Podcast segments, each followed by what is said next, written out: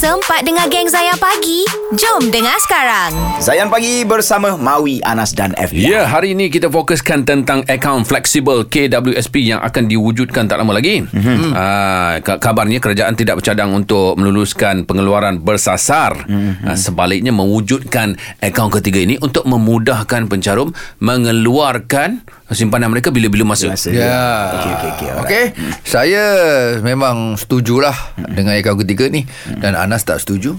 Setakat Okey. ni dah 2-0 lah. Mendua kosong yang menyebelahi saya dan kita nak tanya Dinda pula. Dinda. Ya, Assalamualaikum. Waalaikumsalam. Awak setuju tak dengan akaun fleksibel ni? Seperti yang sebelum ni saya cakap, saya ni bekas banduan. Jadi, uh, nak kerja pun company tak terima. Lepas tu nak buat loan, confirm-confirm lah tak dapat sebab tak ada kerja tetap. Allah. Jadi, untuk kita nak memulakan kehidupan tu, perlu saya rasa akaun fleksibel ni.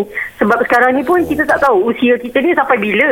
Juga. Ah, usia kita ni sampai bila sama ada kita dapat ke tidak duit tu kita oh. guna di akhir akan datang insya-Allah rezeki tu Allah akan bagi mm-hmm. daripada duit kita tersimpan macam tu baik kita keluarkan untuk modal kita bisnes uh, berniaga uh, jadi kita tak payah nak buat loan-loan bin sebab mm. Loan sekarang ni pun susah. Betul, nak nak ada guarantor lepas tu nak ada apa uh, account slip gaji. Macam saya ni bekas banduan mana ada slip gaji? Mm-hmm. nak nak bekerja pun tak dapat. Jadi kena kerja sendiri. Kerja sendiri nak kena perlukan modal. Ya, nak modal uh, jadi kalau kita dapat keluarkan KWSP tu insyaAllah mm-hmm. uh, kita boleh teruskan kehidupan kita dengan tak menyusahkan orang lain faham. insyaAllah Macam-macam Dinda masih ada lagi akaun KWSP ada? ada dia orang tak usik akaun KWSP Cuma tak boleh bawa keluar Ah. lagi lah eh. Ah, cuma tak boleh buat keluar sebab umur belum belum cukup. Ah. Lepas tu tak ada sebab uh, dia orang tak nampak. Kita kalau nak buat macam dulu ada dengar yang akaun tu boleh keluar buat akaun apa buat pinjaman persendirian. Ah. Tapi banyak bank tak terima sebab saya tak ada pekerjaan sebab Ya, benda tu akaun uh, loan persendirian tu kena bayar setiap bulan. Jadi Hmm. saya tak ada tak ada pekerjaan, tak ada payslip. Jadi dia orang tak boleh nak buat. Ya. Setakat ni saya tengok ramai yang bersetuju.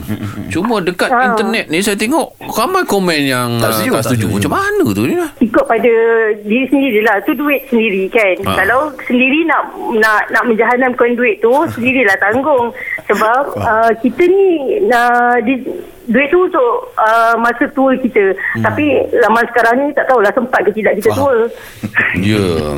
Nampaknya apa pandangan kita terhadap masa depan dah berubah ya. Sekarang ni. ah ya Kan? Macam dulu. insyaallah rezeki akan datang ada Tu dia. Bagus lah. Oh, Akbar. Hmm. Baik Dinda, terima kasih atas pandangan tu. sama Okey. Assalamualaikum Baik, Assalamualaikum warahmatullahi wabarakatuh. Oh, tiga kosong dah ni. Betul lah. Sekarang ni pandangan orang terhadap masa depan dah lain lah. Betul. Dah, Dah lain eh. Semua cerita pasal hmm, ada lagi ke? Ada lagi Masa ke? depan tu ada ke kan Sekarang ni guna sekarang dulu kan Betul Akan depan ada rezeki akan, akan datang kan Tu maknanya tarbiyah agama tu dah makin meresap lah. Ke dalam eh. diri saya. Ah, Dalam hati kita kan. Tapi kena-kena ingat juga Ah, Jangan lupa stream audio perbualan penuh Zayan pagi menerusi aplikasi Shock SYOK.